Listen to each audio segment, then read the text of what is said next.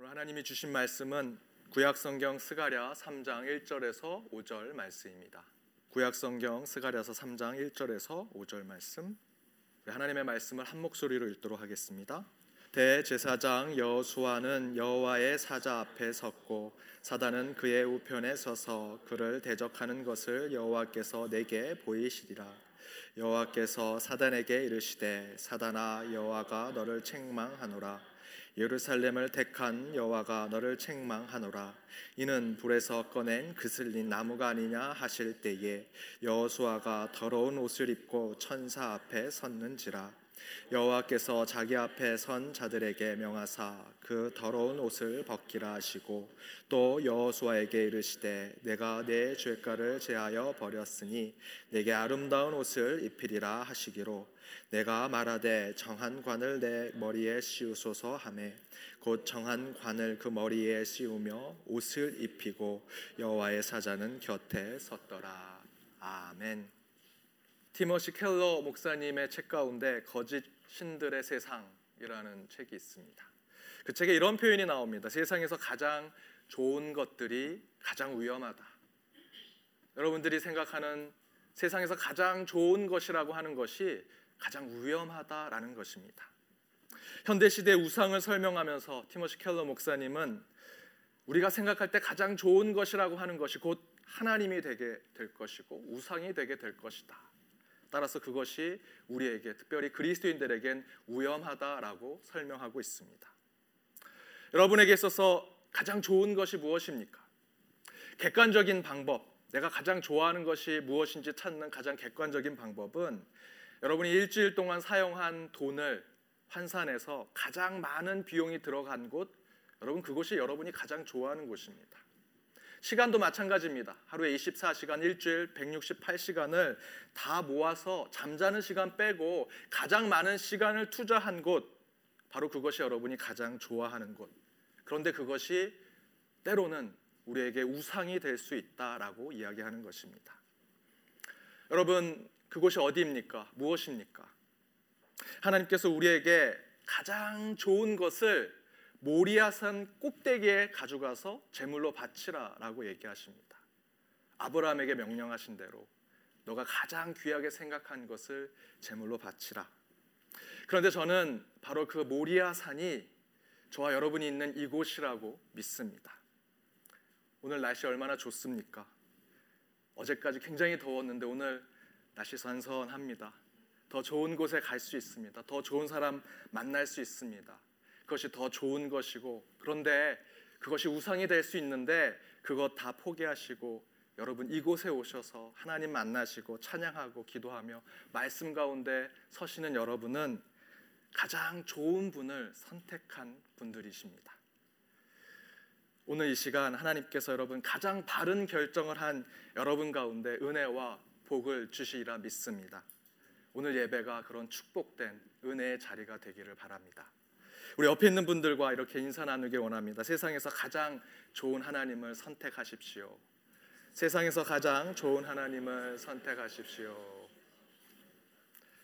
여러분 한 주 사시는 동안에 가장 좋은 것 그것이 하나님을 섬기는 것으로 선택하며 살아가는 여러분 되시길 바랍니다. 말씀을 전하도록 하겠습니다. 구원을 향한 꿈이라는 말씀의 주제 가지고 계속해서 말씀을 전하는데 지난주 더러운 옷을 벗고 아름다운 옷을 입어라라는 말씀에 이어서 저들 두 번째 말씀을 전하고자 합니다. 지난 주 중에 한 성도님과 지난주에 설교 가지고 이야기를 했습니다. 무엇이 기억나십니까? 라고 여쭤봤더니 두 가지가 기억나신다고 했습니다. 첫 번째는 낙하산과 얼굴은 펴지 않으면 죽는다 라고 얘기하신 것. 그리고 담배를 피더라도 교회는 와야 된다 라고 하는 것. 이 두 가지가 기억난다고 하셨습니다. 그래서 제가 왜 담배를 피더라도 교회 와야 합니까? 제가 왜 그렇게 설교를 했나요? 라고 여쭤봤더니 그분이 이렇게 얘기하십니다. 목사님이 마음이 좋으셔서 그런 거 아닙니까? 목사님이 극률과 자비의 목사님이라서 그런 거 아닙니까? 라고 얘기하십니다. 그때 제가 제 마음으로 제 머리를 쳤습니다. 이거 어떡하나 큰일 났다. 분명히 제가 진리를 가리키고 말씀을 가리켰는데 제 손가락을 보고 계시는구나 라는 생각을 했습니다. 아예 그런 얘기가 있었나 하는 표정을 짓는 분들도 계십니다. 다시 간략히 요약해서 말씀드리면 지난주 설교는 오늘 말씀의 제목대로 더러운 옷을 벗고 아름다운 옷을 입어야 그것이 우리의 구원의 삶이라고 말씀을 드렸습니다. 그래서 지난 주일에는 더러운 옷을 벗는 방법을 중심해서 말씀을 드렸죠. 본문의 말씀대로 대제사장 여호수아와 사단이 하나님 앞에 서 있습니다. 그런데 제가 지난주 말씀드렸던 것은 그 여호수아와 대제사장인 여호수아와 사단은 하나의 존재와 마찬가지다라고 말씀을 드렸습니다.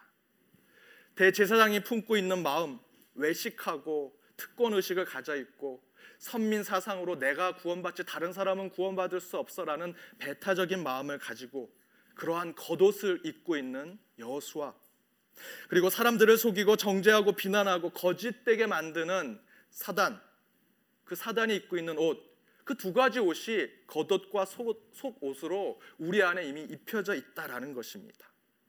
우리는 겉과 속이 더럽고 추하고 죄된 옷을 입은 자로 살고 있다라고 제가 말씀드리면서 그 더러운 옷을 벗기 위해서는 반드시 그 옷을 입은 채 성전으로 와야 한다. 주님 앞으로 와야 한다라고 말씀을 드렸습니다. 그 더러움과 죄악을 벗기시는 분은 우리 자신이 아니라 하나님이시다. 따라서 그 더러운 옷을 입고 주님께 와야 한다. 성경에서도 더러운 옷을 벗으라라고 표현하지 않고 더러운 옷을 벗기신다라고 표현하고 있다. 그렇게 말씀을 드렸습니다. 그 설명을 하기 위해서 제가 담배를 끊고 교회 오겠다 하지 마시고 담배를 피더라도 교회 오셔라. 그러면 하나님이 회복시켜 주시고 변화시켜 주실 것이다라고 말씀을 드린 겁니다. 여기서 담배는 중요한 게 아닙니다. 그 담배가 상징하고 있는 것 우리가 여전히 죄를 품고 있는 것, 여전히 악한 마음을 품고 있는 것, 더러운 모습을 가지고 추한 모습을 가지고 있는 것 그대로 주님께 와야 주님께서 용서하시고 구원의 길로 인도하실 것이다라는 말씀을 드리기 위해서 그 예화를 드렸던 것입니다. 다시 말씀드리면 더러운 옷을 벗고 아름다운 옷을 입기 위해서 우리는 반드시 있는 모습 그대로 주님께 가야 한다라는 것입니다. 그래서 지난 주일에는 더러운 옷을 벗는 신앙에 대해서 초점을 맞춰서 말씀을 드렸습니다. 오늘은 그 다음 과정인 주님께서 구원을 위해 아름다운 옷을 입혀 주시는 것 그것은 어떤 구원의 삶인가를 함께 말씀으로 나누고자 합니다. 우리 4절과 5절을 함께 읽어보도록 하겠습니다. 스크린을 보고 함께 읽겠습니다. 여호와께서 자기 앞에 선 자들에게 명하사 그 더러운 옷을 벗기라 하시고 또 여호수아에게 이르시되 내가 내 죄가를 제하여 버렸으니 내게 아름다운 옷을 입히리라 하시기로 내가 말하되 정한 관을 그 머리에 씌우소서 하매 곧 정한 관을 그 머리에 씌우며 옷을 입히고 여호와의 사자는 곁에 섰더라 아멘. 하나님께서 여호수아의 그 더러운 옷을 벗기시고 하나님의 아름다운 옷을 입히신다라고 기록하고 있습니다. 그러면서 정한 관, 깨끗한 관을 머리에 씌우시고 하나님의 곁에 두신다. 바로 이것이 구원의 과정이다라고 설명하고 있지요. 즉 하나님 앞에 구원의 삶은 우선 우리의 더러운 옷을 벗는 것이다. 그리고 그 더러운 옷을 벗은 후에 다시 하나님께서 새롭게 우리에게 주신 옷, 곧 아름다운 옷을 입는 것이 구원임을 설명하고 있습니다. 따라서 저와 여러분은 그리스도인이 되는 과정을 통해서 저와 여러분의 삶을 돌아본다면 과거에 우리가 입고 있던 그 더러운 옷은 이미 회개와 회심과 하나님의 긍휼과 용서하심으로 다 벗겨졌습니다. 구원의 길로 들어서게 된 것입니다. 그런데 그 자체가 구원의 전부가 아니다라는 것입니다. 구원의 완성은 그 벗겨진 이 벌거숭이가 된 우리 몸에 하나님의 옷이 입혀져야 한다라는 것입니다. 곧 아름다운 옷이 입혀져야만 구원은 완성이 될 것이다. 그러면 그 하나님의 옷은 무엇이냐? 오늘 본문의 말씀대로 그 옷은 아름다운 옷이다. 더러움이 제하여진 깨끗하고 순결한 옷임을 설명하고 있습니다. 그런데 저는 여기서 한 가지 영적인 질문을 던졌습니다. 그 깨끗하고 순결한 그 옷을 여전히 죄성에 빠져 있는 물론 하나님께 구원을 받아서 더러운 옷은 벗겨졌지만 여전히 죄에 빠져 있는 내가 주님의 품에 갈 때까지 깨끗하고 순결하게 지켜낼 수 있을까라는 질문을 던졌습니다. 만약에 그 옷이 다시 더러워지면 내 죄로, 내 잘못으로, 나의 악한 모습으로 다시 더러워지면 내 구원은 망가지고 실패되는 것이 아닌가라는 물음이 던져졌습니다. 이에 저는 4절에서 더러운 옷을 벗기고 아름다운 옷을 입히다라는 이 성경의 표현에서 답을 찾아보고자 노력했습니다. 더러운 옷을 벗기시고 하나님은 대신 깨끗하고 순결하고 티끌 하나 없는 옷을 우리에게 입히셨는가? 근데 말씀을 잘 보니 아름다운 옷 공동 번역에는 좋은 옷이라고 표현되어 있습니다. 깨끗하고 순결하고 티끌함 하나 없는 옷이라고 표현되어 있지 않고 아름다운 옷이다라고 표현하고 있습니다. 그 아름다운 옷, 나를 구원으로 이끄는 그 아름다운 옷은 도대체 무엇일까? 저는 제 첫째 아이가 태어났을 때 처음 태어난 그 아이를 보고 야 정말 이 깨끗하고 순결하고 이 사랑스러운 아이를 이대로 좀 키워야겠다라고 결심을 했습니다. 그래서 한동안 제 아이가 걸을 수 있음에도 불구하고 밖에 나갈 때는 항상 제가 안고 다녔습니다. 단 한 번도 땅에 발을 대지 않도록 허리가 끊어져라 제, 아, 제 아이를 안고 다녔습니다. 가끔 제 아내가 제가 한눈 팔고 있을 때 제 아이를 길가에 이렇게 걷게 하면 제가 막 쫓아가서 막 싸웠습니다. 왜 아이를 땅에 놓냐고 넘어지면 다치면 어떡하냐고 막 길거리에서 싸우고 그랬는데 지금 생각하면 너무 후회가 됩니다. 그때 제가 제 딸이 태어날 때 그 완전 무결 순수 무해한 존재로 키울 수 있다고 저는 자신하고 생각했습니다. 근데 결과는 여러분이 웃으시고 또 지금 보여주신 표정대로 절대 그럴 수 없음을 깨닫게 됐습니다. 불가능한 일입니다. 혹시 아직 자녀 이제 곧 자녀를 생각하신 분들 절대 깨끗하고 순수한 자녀로 키울 수 없음을 여러분 아시기 바랍니다. 그 이유는 제가 제 아이를 24시간 바라볼 수 없습니다. 따라서 제가 못 볼 때는 그 아이가 어떻게 되는지 할 수가 없죠. 알 수가 없죠. 저 안에는 한계가 있는 것입니다. 저는 유한한 존재인 것을 깨닫게 되었습니다. 그리고 제 아무리 제가 깨끗하고 순결하고 완벽하게 사랑으로 키우려고 해도 제 아이는 어느 정도 자라면 제가 이렇게 애지중지 키워도 저로부터 벗어나려고 합니다. 제가 사탕을 끝까지 먹이지 않았는데 어느 날 사탕을 먹기 시작합니다. 초콜릿 먹기 시작하고 탄산 음료 먹기 시작합니다. 친구들 만나가지고 잘못된 말들 배워오고 만화 캐릭터를 저보다 더 좋아하게 되었습니다. 제가 제 아이를 순수 무결하게 만들 수 없다라는 것을 깨닫게 되었습니다. 마지막에는 인간은 절대 완전 무결, 순수 무해하게 자랄 수 없고 또한 인간은 그렇게 만들 수가 없다. 죽을 때까지 우리는 그 순수함을, 그 깨끗함을 유지하게 만드는 존재가 아니다라는 것을 알게 되었습니다.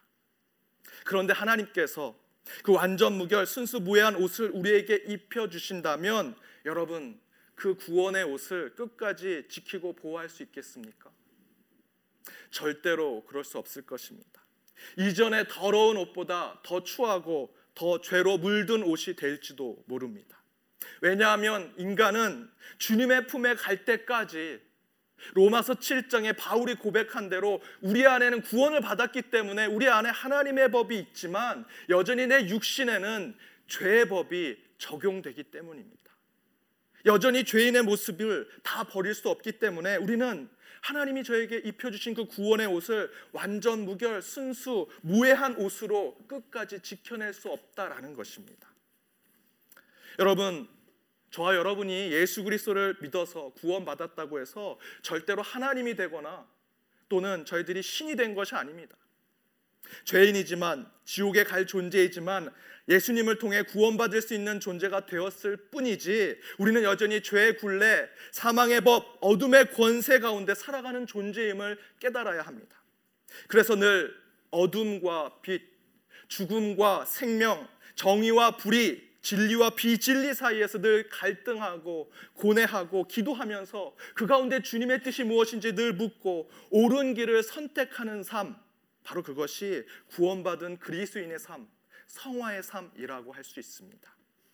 따라서 지금 이 자리에 저와 여러분 곧 그리스도인이 되는 것은 하나님에 의해 더러운 옷이 벗겨지는 구원의 첫 단계를 경험하고 그 다음 단계로 하나님께서 허락하신 그 아름다운 옷을 입는 것 그것이 구원의 단계입니다. 그런데 그 아름다운 옷을 입는 것은 완전 무결, 순수 무해한 옷, 티 하나 묻어 있지 않는 백색의 무균, 무색, 무결점의 옷을 유지하는 삶이 아니다라는 것입니다.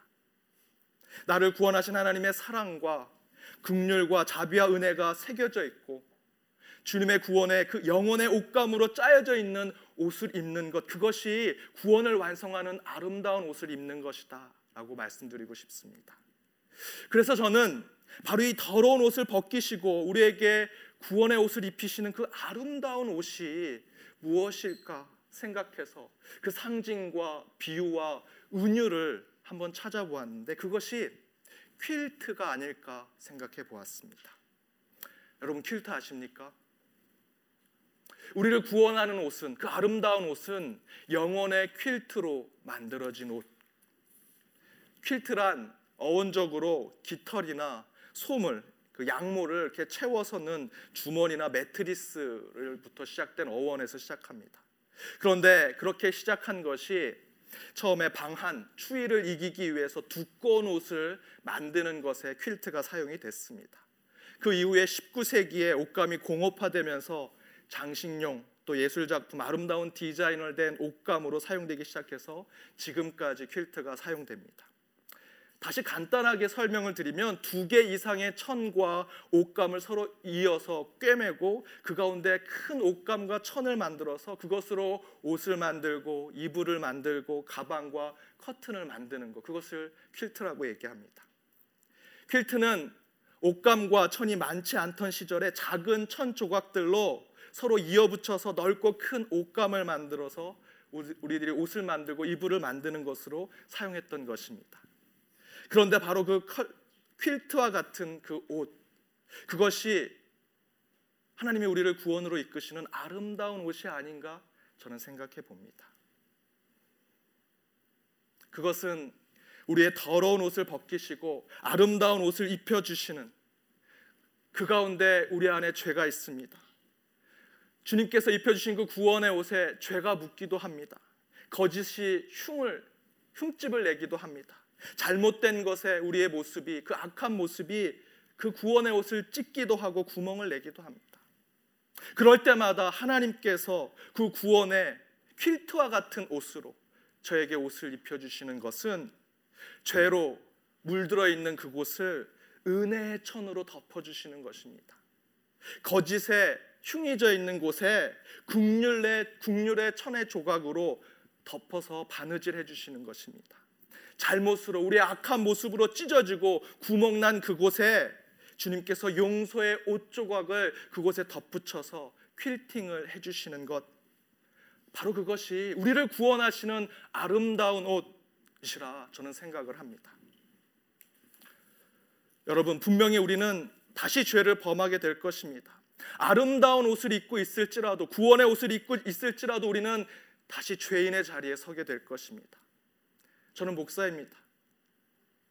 분명히 완전 무결하고 깨끗한 성직자의 옷을 입고 깨끗하게 살아야 함에도 불구하고 부끄럽지만 여러분 앞에서 하나님 앞에서 여전히 죄인임을 고백할 수밖에 없습니다. 저만 그러겠습니까? 여러분도 또 이 땅에 어디에 사는 누구도 다 구원의 옷을 입고 있을지라도 우리는 여전히 죄인임을 고백해야 합니다. 여전히 우리는 죄인으로 살고 있습니다. 구원받은 자이지만 우린 죄인입니다. 주님의 십자가와 보혈이 아니면 바울처럼 나를 버리고 나를 죽이고 오직 예수님만이 저를 살릴 수 있습니다라는 고백을 하지 않는다면 우리는 구원받을 수 없는 존재일 뿐입니다. 그렇게 구원받아 천국에 이르는 모습, 그것을 이루게 하는 구원의 옷은 여러분 값비싼 누가 보아도 메이커인 줄 아는 그런 명품 옷을 입는 것으로 구원받는 것이 아닙니다. 귀족이나 부자나 주요 인물들만 입는 옷으로 천국에 갈 수 있는 것이 아닙니다. 유명 디자이너의 옷만으로 절대로 구원과 천국을 이룰 수 없습니다. 티 하나 없는 너무나 깨끗한 옷으로만 구원을 이루는 것이 또한 아닙니다. 우리를 구원에 이르게 하는 아름다운 옷 그것은 무엇인가? 그것은 이 세상에 어디에도 없는 유일한 옷이어야 합니다. 퀼트로 만들어진 옷은 절대 공장에서 찍어낼 수 없습니다.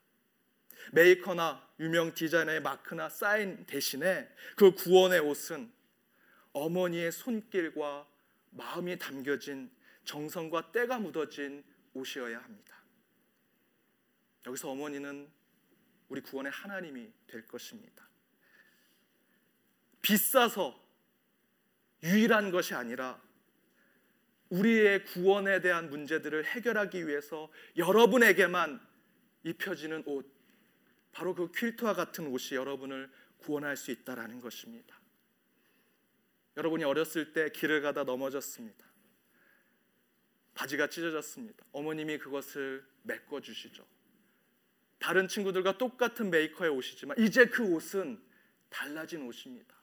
어머니의 손길이 들어갔습니다. 그 가운데 천을 대주셔서 또 다른 옷, 나만이 입을 수 있는 옷으로 바뀌었습니다. 어머니의 사랑과 정성이 담겨진 구원이 단 퀼트와 같은 옷이 되었습니다. 때가 묻었습니다. 내일 당장 입고 가야 됩니다. 밤새 어머니께서 그것을 닦으십니다. 그 때를 지워 주십니다. 그렇게 만들어진 옷이 우리의 구원의 옷이라는 것입니다. 찢어지고 구멍이 생겼습니다. 어머님이 어디서 가장 좋은 천을 가져오셔서 그 구멍을 메꾸시고 퀼트처럼 만드셔서 그 옷을 우리에게 주실 때 이제 그 옷은 나에게만 있는 옷이 됩니다. 바로 오늘 본문에 나와 있는 아름다운 옷이라는 것은 영적인 퀼트로 짜여진 하나님이 저와 여러분 각자 개인에게 주신 구원의 오심을 우리는 깨달아야 할 것입니다. 카페트를 만드는 대가가 있었습니다. 한 사람이 그 카페트의 대가가 도대체 어떻게 대가가 되었는지가 궁금해서 그곳에 들어가서 제자가 되었습니다.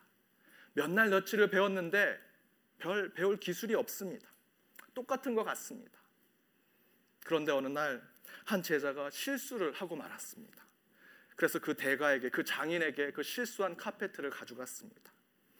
그러더니 그 대가가 그 제자가 볼 때는 이제 그 실수한 제자는 쫓겨나겠구나, 혼이 나겠구나라고 생각했는데 아무 말 없이 그 실수한 곳을 붙잡고 다시 술을 놓기 시작합니다. 그 실수한 부분부터 새로운 모양을 만들어내는 것입니다. 다시 만드는 것이 아닙니다. 버리는 것이 아닙니다. 실수한 부분을 다시 메꿔 주시는 분. 그 그분이 바로 장인이었고 카페트의 대가였습니다. 저와 여러분이 입고 있는 그 구원의 옷 여전히 죄로 물들 것입니다. 우리의 잘못된 모습, 악한 모습으로 흉이 생길 것입니다. 구멍이 날 것입니다. 그러나 분명히 하나님께서 그곳을 또 다른 천으로 메꿔 주시고 덮어 주시고 퀼트처럼 아름답게 만들어 주실 것입니다. 보네포 목사님께서 그 아름다운 옷에 대해서 이렇게 얘기하십니다. 아름다운 옷이 무엇일까요? 우리의 죄와 더러움을 덮어주는 용서의 말씀이자 우리가 그 옷을 입고 하나님 앞에 나갈 수 있는 은혜로 짜여진 옷입니다. 우리가 입는 구원의 옷은 영적 퀼트의 옷감으로 만들어진 아름다운 옷입니다. 사랑의 옷감, 극률의 천으로, 은혜의 천 조각으로 자비와 용서의 바느질을 통해서 만들어진 우리는 계속해서 죄인의 삶으로 그 옷을 더럽히고 흉지게 만들고 있는데 우리 주님께서는 그 옷의 퀼트로 계속해서 회복시켜 주시고 구원의 삶으로 인도하시는 그 옷, 저와 여러분이 바로 그 옷을 입고 있기 때문에 구원의 삶을 살아가고 있는 것입니다. 말씀을 정리하도록 하겠습니다. 우리는 구원받은 자입니다. 우리의 더러운 옷을 벗기시고 하나님은 아름다운 옷을 입히심으로 우리를 부르시고 우리를 구원자로 만들어 주셨습니다. 그런데 그 아름다운 옷은 손도 댈 수 없는 완전 무결, 순수 무해한 옷이 아닙니다. 왜냐하면 우리는 결코 그 순수 무결한 옷으로 끝까지 갈 수 없기 때문입니다. 그때 하나님께서 우리를 구원하시기 위해서 주신 아름다운 옷은 이 세상 어디에도 없는 옷입니다. 내가 죄를 지고 악함을 행하고 잘못을 행할 때 그때마다 그것들을 메워 주시고 다시 퀼트해 주시고 덮어 주시고 새롭게 바느질해 주시는 은혜와 자비와 긍휼과 사랑과 화해와 용서의 퀼트로 만들어 주신 옷 우리는 그 옷을 입고 있기 때문에 구원받은 자로 살고 있는 것입니다. 사랑하는 여러분, 우리는 그 옷으로 구원의 삶을 사는 것입니다. 여러분 각자 모두에게 특별하고 유일하게 주신 그 옷을 통해서 그 아름다운 구원의 옷을 통해서 여러분 참된 구원의 삶, 참된 그리스도인의 삶을 살아가십시오. 그 가운데 하나님의 축복이 있기를 주님의 이름으로 축원드립니다. 함께 기도하겠습니다. 구원의 하나님, 죄로 물든 더러운 옷을 벗기시고 하나님의 사랑과 은혜로 짜여진 아름다운 구원의 옷을 입혀 주심에 감사드립니다. 그러나 여전히 우리는 그 구원의 옷을 입고도 죄와 잘못, 악함과 범죄함 속에 살아감을 이 시간 고백하오니 주님 용서하여 주옵소서. 우리를 위해 은혜와 사랑, 긍휼과 자비, 화해와 용서의 옷감으로 아름다운 옷을 만들어 우리에게 입혀 주심으로 구원에 이르게 하신 주님을 저희들 이 시간 깨닫습니다. 더욱 구원받은 자의 삶을 살게 하시고 그 가운데 그 구원의 소식을 세상에 드러내는 자들 되게 하여 주옵소서. 저희는 죄인이오나 각자에게 주어진 구원의 옷을 늘 기뻐하며 그것을 입고 살아갈 때 기쁨의 한 주의 삶이 되도록 돌보아 주옵소서. 이 모든 말씀 예수님의 이름으로 기도드립니다. 아멘.